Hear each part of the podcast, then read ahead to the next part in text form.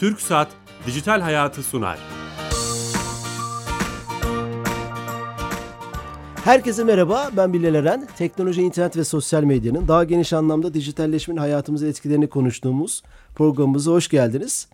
Her cuma 21.30'da teknoloji, internet ve sosyal medyanın hayatlarımıza etkilerini konuşmaya devam ediyoruz. TRT Radyo ve mikrofonunda. Bugün Ramazan bayramının geçirdik ama aslında hala o bayramın içindeyiz. Öncelikle tüm İslam aleminin Ramazan bayramını tebrik ediyorum. Çok değerli bir konuğumuz var. Tatil de olsa bizlerle beraber oldu, şeref verdi. Fonluyoruz.com kurucu ortağı Hasan Bünül ile beraberiz. Hasan Bey hoş geldiniz. Hoş bulduk. Hoş bulduk. Tanıdık dayanışma kitlesel fonlamayı konuşacağız. Bu kavram ne demek? Bizim kültürümüze uygun mu? Teknolojiyle beraber yeni nesil dayanışma mecrası, bir iş modeli olarak konuşabilir miyiz? Onu konuşacağız. Ama öncesinde sponsorumuz TürkSat. Her hafta olduğu gibi bu evet. haftada tatil demeden programımızı yapıyoruz ve TürkSat'a bağlanıyoruz. Orada Ankara'da Sami Yenice direktör arkadaşımız telefon attığımızda bizi bekliyor. Sami Bey. Bilal Bey yayınlar. Ee, öncelikle bayramımızı tebrik ederiz. Teşekkürler sağ olun. Ee, yayınımıza da hoş geldiniz. Bu hafta hangi özelliği bize anlatacaksınız? Evet bu hafta E-Devlet kapısına nasıl erişiyoruz ve giriş yapmamız için neler gerekiyor ondan bahsedelim. Tamam. E-Devlet kapısı Türkiye Gov.tr adresinde hizmet veren bir internet sayfası. Ayrıca Android ve iOS işletim sistemli mobil cihazlardan da hizmet vermekte. Gerek mobil olsun gerek web ortamı olsun hizmetleri kullanabilmemiz için E-Devlet kapısına giriş yapmamız gerekiyor.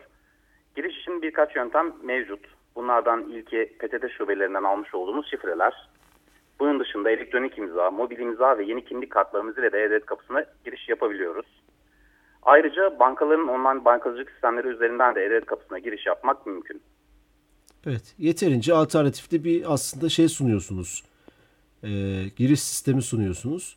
Her yerden ulaşabilme imkanı da günden, günden güne artmış oluyor. Çok teşekkür ederiz. Ben teşekkür ederim. İyi yayınlar diliyorum. Sağ olun, teşekkürler. Evet, TürkSat'a bağlandık ve hayatımızı kolaylaştıran bir servisi Türkiye Gov.tr'den dinlemiş olduk. Yeni katılan dinleyicilerimiz varsa tekrar edeceğim. Hasan Bünül Bey ile beraberiz. Fonluyoruz.com kurucu ortağı. Kitlesel fonlama İlk konuşacağız. Ne demek bu? Çoktan da da yapmak istiyorduk bu konuyu, işlemek istiyorduk. Kitlesel fonlama nedir? Hemen ortadan başlayalım. Evet Bilal Bey teşekkür ediyorum. Ee, öncelikle ben de tüm İslam aleminin geride bıraktığımız Ramazan bayramını bir kez daha tebrik etmek istiyorum. Ee, kitlesel fonlamayı konuşmadan önce çok kısa bir iki cümleyle Türkiye'deki girişimcilik ekosistemine biraz bakmak gerekiyor aslında. Tamam. Ee, Türkiye'de çok çeşitli ve gelişmiş bir girişimcilik ekosistemi var. E, üç ayak üstünde bina olunuyor. E, bu ayaklardan bir tanesi e, eğitim, ötekisi network, ilişkiler ağı diyelim. Diğeri de yatırım. Bu üçünün bir araya geldiği bir girişimcilik ekosistemi var. Biz biraz yatırım kısmında toplumsal olarak tasarruftan, tasarruf alışkanlığımızın çok fazla olmamasından ötürü biraz geliştirmeye ihtiyacımız olduğundan ötürü bu alanda biraz zorlanıyoruz. O yüzden girişimci girişimlere yatırım tüm devlet teşvik ve desteklerine karşın e, hane halkı tarafından hala biraz çekinilerek bakılıyor. Ama buna rağmen çok iştahlı bir girişimcilik ekosistemi var. Gelişime açık bir girişimcilik ekosistemi var. E, bildiğiniz gibi Türkiye'de ve dünyada bir internet devrimi yaşandı. E, ve birçok şey dijitalleşmeye başladı. Birçok şey dijitalleşmeye başladıktan sonra e, yeni nesil alanlar ortaya çıkmaya başladı. Eski kavramlara bir yeni evet. tanımlar geldi. Eski kavramlar dijitalleşti aslında. Dolayısıyla kitle fonlaması olarak e, mevzuatta yerini alan kitlesel fonlama e, yurt dışından Türkiye'ye gelmiş gibi görünse de aslında Anadolu topraklarında zaten uygulanmış olan, belki 300-400 yıl önce uygulanmış olan e, bir kavram. Bu kavram internetle birlikte yeniden disipline edildi ve şu anda farklı bir isimle kullanıma açıldı. Türkiye'de de aynı şekilde e, kullanılıyor e, bildiğimiz anlamda kitle fonlamasının genel anlamıyla ve basit bir şekilde ifade edecek olursak e, bir dayanışmadan söz ediyoruz. Bu farklı içerisinde çalışma disiplinleri olan bir uygulama. Bu uygulamanın bazı disiplinleri hiçbir karşılık beklemeden dayanışmak, bazıları ise karşılıklı kazan kazan ilişkisi içerisinde bir dayanışma. İki çeşit olabilir. İki çeşit olabilir evet. Yani dört tane modeli var. Ee, bu modellerden bir tanesi bağış üzerine çalışıyor. Bağış. Bağış modeli. Bağış modeli bildiğimiz anlamda e, birilerine, bir projeye, bir çalışmaya, bir kampanyaya, aklınıza gelebilecek her şeye karşılıksız bir şekilde bağış yapılması. İyi bir şey yapıyorsun. Sana ben gönlümden koptu Evet. veriyorum. Evet, gönlümden koptu veriyorum. Tam olarak böyle ifade edebiliriz. E, ikincisi ön ödemeli satış. Ön ödemeli satış aslında iyi çalışan bir model. E, dünyada da ilgi gören bir model. Nasıl oluyor? Bir ürününüz var. Piyasaya çıkaracaksınız. Ama piyasaya çıkarabilmek adına, seri üretime geçebilmek adına yeterli paranız yok. Önce satayım diyorsunuz. Sonra yapalım. Dolayısıyla önce satıyorsunuz, parayı topluyorsunuz. Sonra taahhüt ettiğiniz ürün teslimlerini gerçekleştiriyorsunuz. Dolayısıyla önce satıp sonra e, Sermaye yaptınız. topluyorsunuz aslında. Öyle diyebilir Evet, miyiz? sermaye topluyorsunuz. bu işi yapmak için. Aynen öyle. Bu inşaat Sermaye firmalarının yaptığı gibi belki birazcık. Çok benziyor. Çok benziyor. Çok benziyor. Demeli. İnşaat Tamam. sektörü aslında yurt dışında e, kitle fonlaması üzerine çalışıyor. Yani bu sistem inşaatlar da kitle fonlaması sistemi içerisinde satılıp alınabiliyor. Böyle bir e, uygulama var ama Türkiye'de yok. Gelecekte nasıl olur bilmiyoruz şu anda. Fakat zaten dediğiniz gibi yani inşaat buna çok uygun olduğu için bir daireyi birden fazla kişi satın alabiliyor. Sonra satabiliyor. Topraktan girip satabiliyor gibi gibi e, inşaat sektörüyle çok benzeşiyor. Üçüncü model hisse modeli. E, hissesini alabiliyorsunuz bir girişimin bir şirketin ortağı oluyorsunuz. E, Biliyorsunuz Türkiye'de borsa aracılığıyla bu oluyor. Fakat e, bu sistem sayesinde borsayı kullanmadan, borsaya açık olmayan bir şirket bu sistemle hisselerini satıp başlangıç sermayesini elde edebiliyor, güçlendirebiliyor. E, Burada tabii şöyle bir fırsat var. İyi bir fikir, iyi bir proje, iyi bir ürün. Başlangıçta düşük olan hisselere yatırım yapıyorsunuz. Çok hızlı bir büyüme gerçekleştiriyor. Startupların genel özelliği, yeni nesil girişimlerin diyeyim Türkçe tabiriyle. e, Yeni girişimlerin genel özelliği çok hızlı büyüme vaat ediyor olması ve dolayısıyla hızlı değerleme, hisselerinde de hızlı değerleme potansiyeli olması. Dünya borsalarının Borsa İstanbul'da kitlesel fonlamaya neden önem gösterdiğini Evet, sosyal medyada görüyorum. Etkinlikler düzenliyorlar. Şimdi Evet. daha iyi anlamış oldum. evet. Çünkü gerçekten gelecek vaat eden bir alan. Son modelde borç. Ee, Burada bir borç verme sistemi var. Aslında bankaların yerini alan bir borç verme sistemi var. Bu şu anda dünya genelinde %72 oranında çalışıyor. Yani bu dört modelden borç %72'lik bir pastaya sahip. Dolayısıyla en popüler olan bu. İş modeli bu. Evet ama Türkiye'deki kanunlar çerçevesinde borç modeli uygulanmıyor. Yani borç verme yetkisi sadece bankalarındır. İfadesi var. Türkiye'deki mevzuat onu Evet, gerektiriyor. Türkiye'deki mevzuat o bunu zaman gerektiriyor. kitlesel fonlamanın önünde Türkiye'de, ülkemizde vergisel, mevzuat, kanunsal problemler var. Öyle mi anlıyorum? Şöyle bazı düzenlemeler yapıldı. Aslında çok e, 2015 yılında somut adımları atılmaya başlandı. Sonra bir taslak tebliğ yayınlandı yeni. 2019 yılı itibariyle 2017 yılının Aralık ayında yasalaştı ve mevzuattaki yerini aldı. Bu aslında e, resmileşmesi oldu. Bu önemli bir gelişmeydi. Çünkü ondan önce yapılan çalışmaların hepsi belli bir yasal altyapıya sahip değildi. Dolayısıyla bu resmiyeti kazandıktan sonra kanun bunu şu şekilde düzenledi. Dedi ki iç yönergeyi, iç disiplinini, iç mevzuatını sermaye piyasası kurulu düzenlesin dedi. Daha ilgi alanlı ve İyi mi oldu yoksa bunun sakıncaları mı oldu? Yani şöyle biraz tedirginlikler var.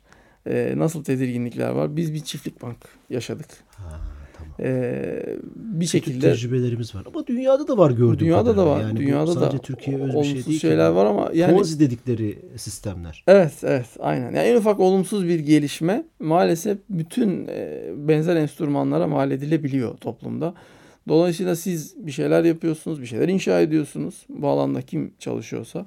Ama o inşa edilen şeyler alakalı olmayan çok küçük bir hatayla e, bir anda Onu kontrol mekanizmaları, otokontrol mekanizmaları kurulamaz mı? Yani biz sanırım biraz böyle bir otokontrolden korktuğumuz veya kaçındığımız için bir şey ya iyi ya kötü diyoruz, ya yasak diyoruz ya da Evet, tamamen doğru. serbest bırak- bırakıyoruz. Çok Yani güzel ifade ettiniz Çiftlik aslında. bankı gibi meseleleri Evet. çok duyuyoruz gene öyle o tip hadiseler. Evet. Acaba bir kontrol mekanizması mı? Örneğin Amerika'da bunun iş nasıl yapılıyor İngiltere'de? Siz mutlaka dünyayı da takip ediyorsunuz. Evet ya aslında insan zihni çabuk yargıya varmak istiyor ve siyahla beyaz arasında gidip geliyor. Aslında bir sürü renk var. Ve bu renklere göre baktığımızda da dediğiniz gibi iyi incelemek lazım. Hangisi doğru hangisi yanlış. Kim iyi çalışıyor kim kötü çalışıyor. Aslında sermaye piyasası kurulu da bunu düzenlemeye çalışıyor. Hala taslak tebliğde. Esas tebliğ yayınlanmadı mevzuat olarak. Ama umut ediyoruz ki e, bu tebliğ yayınlandığında gerçek düzenleyici bir çalışma olur. Evet yatırımcıyı korumaya çalışıyor düzenlemeler ama esas proje sahibinin, girişimcinin, kampanya sahibinin yani bu sistem aracılığıyla finans veya destek toplamaya çalışan e, tarafın da biraz daha gevşek, biraz daha önünün açıldığı bir sistem olması lazım ki burada başarı elde edebilsinler. Dünya dediniz mesela dünyada şu anda e, 34 milyar dolara ulaşmış bir hacim. 34 milyar dolar. Evet. E, bu tabii 2016 verileri. Ondan sonra resmi veriler biraz daha farklı ama tahmin edilen 75 milyar dolara bugün itibariyle ulaştığını söyleyebiliriz. Bu firmanın çok- bu şey kitlesel fonlama pazarının mı Evet, rakamı? kitle, kitlesel fonlama ekosistemi. Yani 75 milyar dolarlık bir hacimden bahsediyoruz. Ee, Dünya Bankası tahminlerine baktığımızda bu daha da artacak gibi görünüyor. Ciddi bir etki var burada. Ee, çünkü yurt dışında insanlar araba alacaksa bankaya gitmiyor. Bu sistem aracılığıyla para topluyor. Daha farklı şeyler var. Daha Bir dakika, o çok güzel bir örnek. Evet, Bir kişisel olarak ben bir araba almak araba istiyorum. almak istiyorsunuz. Kitlesel fonlama mecralarını kullanarak Evet. arabamı alıyorum. Ben araba alacağım diyorsunuz. Burada tabii sistemi şöyle kısaca anlatayım. Çok iyi nasıl çalışıyor. Daha taşlar yerine oturacaktır. Ee, bir projeniz var, bir hedefiniz var. Hedef araba almak da olabilir. Hedef Fenerbahçe'ye para toplamak da olabilir. Evet o da gündemde. O da bir, kitle kitlesel fonlaması. fonlama Evet, değil mi? O da bir kitlesel fonlama aktivitesi. Sadece bir platform yok. Daha açık yapılıyor. Benim mesela ilk gördüğüm bir operatörümüzün hani ismini vermekte sakınca yok. Arı kovanı Evet, ve evet. insanlar orada bir kitap yazacak veya bir Evet. ürün yapacak. evet. Onun için parası yok. Bir yayın evine verecek veya işte Evet. kalıp çıkartacak bir ürünü için. Parası yok. Parası yok. Oradan para topluyor ama o proje bittikten sonra sistem kapanıyor. Bir de Evet. şöyle şöyle sistemler gördüm. Bir medya kuruluşunda Almanya'da devamlı para topluyor. Yani bir sistem var Evet. e, ve o hani proje odaklı değil. Diyor ki ben yayın hayatıma devam edebilmek için sizinden gelen bağışlara ihtiyacım var. İnsanlar da 1 euro, 5 euro, 10 euro veriyor ama işte 10 bin kişi birer euro verince 10 bin euro yapıyor. Yani Evet. bir biten bir de devam eden var anladığım kadarıyla. Aslında bu 90'lı yıllarda e, şu anda Fenerbahçe'nin yaptığı gibi yapılmış. Bir ilan ve para toplama şeklinde. Ama sonra bir disiplin oluşturulmuş. 2001 yılında e, Artist Share diye bir platform var. Bu platform aslında bilinen en organize kitle fonlaması aktivitesi olarak geçiyor. E, burada bir bilgisayar e, programcısı ve müzisyen var. Brian Comelio isminde. Bu Artist Share platformunu açarken şunu düşünüyor. Diyor ki albümler var, çok güzel parçalar var, şarkılar var. Ama bir türlü hak ettiği değeri bulamıyor. Çünkü yapımcıyla buluşamıyor. Yapımcı tarafından yatırım alamıyor veya. E, o da diyor ki biz bunları yayınlayalım. Yayınladıktan sonra e, destek aldıkça mesela en yüksek desteği verene e, yapımcı sıfatı veririz. Albümde onun adı yapımcı diye geçer. Aa ne güzel. Diğer destekçilerin isimlerine yer veririz şeklinde. Burada tabii bir hedef var. Hedef çok önemli. Yani disiplinli olarak kitle fonlaması faaliyetinin içerisinde bir hedef var. Hedef şu. Bir rakam toplamayı hedefliyorsunuz. İlan rakam. ediyorsunuz şeffaf. İlan ediyorsunuz. Diyorsunuz ki mesela ben 50 bin TL toplayacağım. Hedef bu. Onun için bir de süre belirliyorsunuz. Burada bir kompozisyon var aslında. O sürede o hedefe ulaşılması lazım. Beklenti bu. Çünkü bu onun değer görüp görmediğini de gösteriyor. Dolayısıyla orada o 50 bin Rakamı lira görüyorsunuz, bağışçıları görüyorsunuz Evet. belki değil mi? Artık hesap güncel olarak görüyorsunuz. güncel olarak bunu. görüyorsunuz. Aynen. Ve sonra bunu güncelliyorsunuz bir de. Mesela araştırmalar şunu gösteriyor. Siz kampanya sürecinde, bu bir kampanya aslında. E, Nasıl bir kampanya? Siz o hedefi belirlediniz. E, Rakam belirlediniz. Süre belli. Daha somutlaştıralım. 2 ay içerisinde 50 bin TL para toplanacak diyelim. Ve bu bir sosyal sorumluluk projesi olsun. Siz 2 aylık sürede sürekli sizi fonlayanları veya sizinle ilgilenenleri bilgiyle besliyorsunuz. Şunu yaptık, bunu yaptık, şununla görüştük, buraya getirdik, işlemi şuraya taşıdık. Dolayısıyla insanlar daha motive oluyor. Dünya üzerinde bu şekilde kampanyasına güncelleme yapanların %100 oranında daha fazla başarılı Daha oldukları başarılı. görülmüş. Evet. Dolayısıyla sistem Şey bu şekilde. örneği ilginç geldi tabii. Sözünüzü lütfen Araba mı? unutmayın. Araba alacağım. Arabamı para verin. Yani bu Evet. çok hani çok bireysel bir şeye dönmüş durumda. Hani bir Bireysel. dernek, bir STK, bir Fenerbahçe bir şey anlatıyor. Yani. Evet. İnsanların Evet. ortak hafızasına, geçmişine bağlılık var, aidiyet var. Evet. İşte bir yere yardım veya bir proje bile hani bir genç bir projesine destek olmak bizim kültürümüzde de var hani Evet, söylediğimiz ama ben araba alacağım. Bu çok mu yaygın? Çok enteresan. Yani yaygın birçok ülkede şu an zaten bu faaliyetler devam ediyor. Hatta e, önce bir veri sunayım size. E, Çok iyi olur. Şu anda Avrupa'da yine 6,5 milyar dolarlık bir hacim var. Birçok ülkede yapılıyor. E, Amerika'da 17 milyar dolar, e, Güney Amerika'da 85 milyon dolar diye gidiyor. E, dolayısıyla aslında birçok yerde aktif bir şekilde kullanılıyor. Borç nasıl çalışıyor? Diyor ki benim bir 60 bin liraya ihtiyacım var. 60 bin lira da tabii adı üstünde borç. O parayı geri veriyorsunuz. Ama finans kuruluşuna gitmiyor. bireylerden borç alıyor. Tabi bunu belli bir rakamla geri ödüyor. Yani üzerine bir e, faiz var. Bunu faiziyle geri ödüyor. Fakat biz bu çalışmaları yaparken Türkiye'de hep şunu söyledik. Karşılıksız borç verilebilir. Ne demek o? Karşılıksız borç verilebilir. Yani bizim e, kültürümüzde karşılıksız borç verme var. Anadolu topraklarına baktığınızda karşılıksız borç verme aslında çok mümkün olmayan bir şey değil. Dolayısıyla bunun üzerini yeniden açmaya, yeniden o tozlanmış kavramı yeniden ortaya çıkarmaya çalışıyoruz. Türkiye'de bunu yapamıyoruz ama değil mi problem? Şu an kanun gereği Kanun yapamıyoruz. gereği. Ama bence eğer bir e, faiz meselesi söz konusu olmazsa yani borç veriyorsunuz aynı miktarda geri alıyorsunuz. Veya bunun düzenlemeleri yapılabilir. Bu da Türkiye'ye özgü bir çalışma olur. Çok da güzel olur. E, bu sayede siz girişime de, araba almak isteyene de, evlenmek isteyene de, e, iş kurmak isteyene de destek olursunuz. Sonra o parayı geri alırsınız. Bu güvenilir bir platformla düzgün bir şekilde işletildiğinde Onu o nasıl paranın peki bu mesela verdiğiniz örnek hangi ülkelerde var? Onlar nasıl yapmışlar bu işi? faizli sistemi yani bir banka gibi çalışan sistemi zaten klasik anlamda uyguluyorlar. Nasıl uyguluyorlar? Platformun çeşitli garantörleri var. Ee, yatırım alanın veya işte borç alanın belli kredibilite puanları var. Yani bir banka gibi çalışıyorlar. Ama borç sistemi karşılıksız yani sadece ana paranın geri ödendiği borç sistemi hiçbir ülkede yok. Ama ben Türkiye gibi e, binlerce yıllık bir medeniyetten bahsediyoruz. Yani Türkiye çok eski bir medeniyet ve dolayısıyla burada bunu gerçekleştirebilecek potansiyele hem insan kaynağı hem tecrübe olarak sahip. Bunun üzerine biz çalışıyoruz. Bu anlamda tabii ilgili makamlara da gereken önerileri yapacağız. Uygulanırsa burada bir fırsat olduğunu düşünüyoruz. Çünkü hep yakınılır ya likidite akışında yani e, nakit dolaşımdaki sorunlardan bahsedilir ya. Bu şekilde ufak tefek sorunlar çözülebilir. E, bu bir e, yöntem. Süper. Aslında çok güzel bir giriş oldu. Yeni katılan dinleyicilerimiz varsa Hasan Bünül ile beraberiz. Fonluyoruz.com kurucu ortağı. Sizin deneyiminizden bahsedelim. Siz nasıl başladınız? Hani mesela anlıyorum ki güzel bir yere geldiniz ama bir tıkanma var. Evet. Bazı şeyleri evet. aşmanız gerekiyor. Evet. Sizin sisteminiz nasıl? Sizin Şimdi deneyiminiz? Bizim deneyimimiz 2015 yılında bir sivil toplum kuruluşunun içerisinde başladı. 12 arkadaş bu işe başladık. Biz 12 kişilik bir ekibiz kendi yapımızda. 12 kişilik bir ekiple bu işe başladık ve buradaki hedefimiz şuydu. O zaman kanun yok, düzenleme yok, hiçbir şey yok. Biz bu kanunun, bu taslağın bu şekilde olması gerektiğini yine ilgili makamlara bir tavsiye raporu olarak yayınladık. Sağ olsunlar dikkate de aldılar. Bu anlamda da önemsendik, çok ciddi ilgi de gördük devletten. Ve bunun neticesinde de bu 3 yıllık birikimi geçtiğimiz yıl bir vücuda büründürmeye çalıştık. Bir olgunlaştırdık ve Fonluyoruz.com'u kurduk. Biz kalabalık bir ekibiz dediğim gibi ve sivil toplum alanında girişimcilik ekosisteminde çok uzun süredir çalışan ve bu anlamda tecrübesi olan girişimcinin, proje sahibinin, finansmana ihtiyaç duyanın tam olarak ne istediğini, nerelerde tıkandığını çok iyi bilen bir ekibiz. Ve bu tecrübemizi biraz gönüllülük, biraz da tabii ki e, profesyonel bir modelle hayata geçirmeyi e, planladık ve bu şekilde başladık. E, yine Sizin- dayanışmadan... Sizin modeliniz hangisi? Bağış, ön ödeme. Biz şu Zaten anda bağış Türkiye'de- ve e, ön ödemeli satış modellerini kullanıyoruz. Burada zaten e, sermaye piyasası kurulu ve yasa bağış ve ön ödemeli modeli serbest bırakıyor. Oraya bir düzenleme ihtiyacı duymuyor.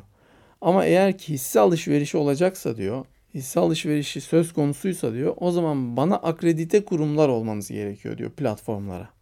Bu akreditasyonun belli şartları var. 1 milyon ödenmiş sermaye. İşte yönetim kurulunun belli vasıflara sahip olması, en az 3 yönetim kurulu üyesi olması, bir istişare kurulunun olması ve projeleri profesyonel bir şekilde değerlendirmesi gibi bir e, yapının olması gerekiyor. Ve bu yapının e, bu projeleri inceliyor olması gerekiyor. Dolayısıyla bazı şartlar var. O şartların yerine getirilebiliyor olması lazım. Ha, önü hisse senedi Hisse için. için. Yani evet. hisseli, SPK hisseli kitle SPK'dan fonlaması. şey almanız lazım. Bir akredite olmanız Bir lazım. akreditasyon. Üyelik Ve gerekecek. sürekli denetim. Sürekli denetim. Sürekli Tamam, denetim. sürekli Sürekli denetim kontrol. iyidir. Çok iyidir. Yani şu anda o yüzden sermaye piyasası kurulu burada bir mağduriyet oluşabilir diye burayı çok iyi denetliyor. Denetlemeyi de arzu ediyor. Dolayısıyla hissede hem yatırımcının hem girişimcinin karşılıklı mağduriyet oluşmaması için e, çok ciddi bir efor sarf ediliyor. Fakat döndüğümüzde bağış ve ön ödemeliğe geldiğimizde mesela bizde çalışan modellere geldiğimizde şu çok çarpıcı. Hep ihtiyaç sahibi üzerinden yürüyor sistem. Ama aslında özellikle yurt dışında şu var. İhtiyaç sahibi söz konusu değil. Mesela benim hiç ihtiyacım yok. Öyle düşünün. Ben bu yaz tatilinde İspanya'ya gitmek istiyorum. İspanya'ya gitmek için 5000 TL ihtiyacım var diyorum. Kampanyamı yayınlıyorum. Videomu çekiyorum. Bilgileri paylaşıyorum. İnsanlar bana 5000 lira gönderiyor. Bu aslında yurt dışında böyle çalışıyor. Şimdi Türkiye'de insanlar ne yazık ki konuştuklarımız şunu söylüyorlar. Ya ben sana niye para vereyim? Bu geriye doğru sardığımızda aslında bizim eskiden asla söylemediğimiz ve toplumsal olarak söylediğimiz ayıp addettiğimiz bir şey. Nasıl mesela bir örnek verelim. En basit anlamını söyleyelim. Ramazan bayramını geçirdik. Bayramda çocuklara açlık veriliyor değil mi büyükler tarafından? Müthiş muazzam bir alışkanlık. Müthiş muazzam bir gelenek. Ee, bu harçlığı ortaokul öğrencisine, lise öğrencisine bayram harçlığını verince sen bunu şurada kullan. Sen bunu şurada değerlendir. İhtiyacın var mı yok mu diyor muyuz? Demiyoruz. Kopuyor. Gönlümüzden Hem kopuyor. onun bir manevi yönünü olduğunu düşünüyoruz. Evet. İşte mutlu etmeyi seviyoruz onu, çocuğu. Mutlu veya ediyoruz. Işte, ilk başta söylediniz ya ihtiyaç sahibi. Evet. İhtiyaç sahibine acaba bu projeleri yerelleştirmek hani işte atıyorum Norveç'te çalışan Norveç kültürüne göre İskandinavya, Amerika, Kuzey Amerika kültürüne Türkiye'de çalışmayabilir. Evet. Bazı şeyleri yerelleştirmek daha mı önemli? Şimdi ben İspanya'ya tatile gideceğim diye para toplamak belki bu topraklara uygun olmayabilir. Hani ona bir şey mi vaat etmesi lazım? Hani İspanya'dan size çok güzel Öyle diyor zaten. İşte İspanya'dan üzümler size getireceğim. Barcelona çok güzel bir video çekeceğim. Diyor. Barcelona atkısı getireceğim diyor. Çok güzel bir fotoğraf çekeceğim diyor. Oradan size güzel bir yemekse şey yemek getireceğim diyor. Tabii. Ama genelde bizde hani ihtiyaç sahibi e, ne para verilir ya. Yani öyle yani tabii öyle yaklaşılıyor ama diyorum ya şimdi mesela şöyle de bir STK gerçek var. ruhu, sivil toplum sivil ruhu. toplum ruhu, dayanışma ruhu. Dayanışma ruhu. Aslında evet. orada ben hep şu örneği veriyorum. Ee, 70'li yıllara baktığınızda yurt dışına çalışmaya giden emekçiler olmuş. Türkiye'den kalkmışlar, ailelerini bırakmışlar, yurt dışına gitmişler. Bu insanlar orada yabancı toprakta mahcup olmasın, kimseye muhtaç olmasın diye ceplerine para konmuş. Müthiş. Buradaki dayanışmayı görüyorsunuz. Kimseye karşılık beklememiş. Almanya'dan bana bir şey gönderir mi? İşte geldiğinde bana bir şey yapar mı diye bakmamış. Yeter ki bizim memleketlimiz oraya gittiğinde mağdur olmasın, yüzü düşmesin, kimseye boynu eğilmesin Müthiş. diye cebine para koymuş. Siz de aslında bu yardım organizasyonunu profesyonel herkese güveneceği bir platformda toplamak istiyoruz. Toplamak istiyoruz. Yani Aynen. sizin platformunuz böyle bir itibarı yakaladığı an Evet. Muhteşem bir şey olacak aslında. İnsanlar size gözü kapalı ya burası iyi bir kurum diyecek evet. ve hani hiçbir problem olmaz. Geçen gene Twitter'da, Facebook'ta gördüm bir e, genç kız işte Amerika'da X bale okuluna kabul edildim. evet, para topladı oldu, evet. ciddi. Sonra aslında geziyormuş o parayla falan. Ama tek başına yapmaya çalıştı. Evet. Yani sizin platformunuz bu anlamda güvenilirliği sağlıyorsa rakamlar nedir? Mesela geçen sene ne kadar bağış topladınız? Yani şey önemli. İnsanlar platformlara güvenmek istiyor. Yani işte evet. fonluyoruz nokta koma ben güvenirsem evet. o bağışı yaparım yani. Derim ki güzel iyi bir yere gider. Çünkü bağış kurumlarında insanlar mesela Kızılday'a güveniyor. Evet, evet. Ee, bir ara çok sarsılmıştı güveni ama şu an tekrar toparladı. Gözü kapalı insanlar veriyor. Yani öyle, öyle bir platform olabilirseniz süper olur. Şimdi burada aslında dinamik bir yapı var. Bu platformlarda dinamik yapılar var. Nasıl dinamik? Burada bir video yayınlanıyor. Mecburi değil ama videoyla kendinize anlattığınızda çok daha faydası oluyor. O videoda herhangi bir insan projesini anlatırken şunu söylüyor. Diyor ki ben bunu yapacağım, şunu yapacağım vesaire. Zaten az önce bahsettiğiniz örnekte o kız da e, bahsetmiş olduğumuz kişi de bu şekilde hareket etti. Fakat ben bu noktada bireysel olarak şöyle düşünüyorum. Bir tarafta talep eden var, bir tarafta parayı veren var. Dolayısıyla burada bir serbesti var. Sonrasını çok düşünmemek lazım. Sonrasını düşünme meselesi platformun güvenilirliği ile alakalı. Şimdi mesela birisi sizi aldattı, kandırdı. Dedi ki ben şöyle şöyle yapacağım dedi. Paraları topladı, yapmadı. O gerçekleştikten sonra zaten bunlar artık dijital çağda çok kısa sürede ortaya çıkıyor. İkinci, üçüncü çalışmalarda o platformun güvenilirliği aşağı iniyor ve dolayısıyla platform fonlatma yani başarı elde etme oranı da düşüyor. Doğru. O yüzden platform işi takip ediyor. Yani burada bir de sistem şöyle çalışıyor. Bakın mesela para fonlandı, hedef ulaşıldı. Birçok platform tak diye parayı hesabına yatırmıyor. Parça parça yatırıyor. Kontrol ederek yatırıyor. Nerede kullanacaksın diyor. Alımları yani sürekli sürecin içerisinde bu platformlar. Öyle bir algı oluştu ki o örnekte mesela sanki her giden para anında e, o kişinin hesabına düştü gibi. Aslında öyle bir şey olmadı. Sizin de mi öyle çalışıyor sisteminiz? Öyle bütün sistemlerin yani birçok sistem öyle çalışıyor. Mesela o bahsedilen site yurt dışında iyi bir reputasyonu olan bir siteydi. Yani alelade bir sitede olmadı o aktivite. Ama yurt dışında algı şöyle. Verdim ben diyor. İhtiyacı olsun olmasın. Hikayeyi beğendim diyor. Benzer çok fazla uygulamalar güzel, var. hikayeyi Mesela beğendim. hikayeyi beğendim ben diyor. Gerisi beni ilgilendirmiyor diyor. Ben hikayeyi beğendim diyor. Mutluyum diyor. Dolayısıyla onu veriyor, mutlu oluyor. Bir örnek daha vermek istiyorum. E, mesela imece usulü. Biz imece ile bunu çok benzeştiririz. E, kitle fonlamasını. İmecede sistem nasıl yürür? Herkes sırayla birbirinin tarlasını sürer mesela. O tarlayı sürdüğü için yemeği almaz ama bilir ki sonra benim tarlamda da diğerleri bana destek olacak. Bakın bir karşılık yok. Siz öbür tarlayı sürmediğiniz zaman kimse size ceza kesmiyor, para ödemiyorsunuz, başka bir şey yok. Ama birlikte bir tarla sürüyorsunuz, bir dayanışma ortaya koyuyorsunuz. Sonra da komşunuz, arkadaşlarınız gelip size aynı şeyi sağlıyor. Muhteşem ya. İşte bu Anadolu kültürü. Evet Anadolu'luk. Tanıdık dayanışma dedik ama programın ve vaktimizin sonuna geldik. evet. evet. Hasan Bilil fonluyoruz.com kurucu ortağı. Çok teşekkür ederiz. Ben teşekkür Çok kısa ederim. oldu ama her şeyi konuşmuş olduk. Evet, güzel Ee, bir tanıdık oldu. dayanışma, kitlesel fonlama iyi konuşmuş olduk. Haftaya yeni konu ve konuklarla beraber olacağız. Şimdiden tekrar bayramınızı kutluyoruz. Ee, iyi hafta sonları, hoşçakalın.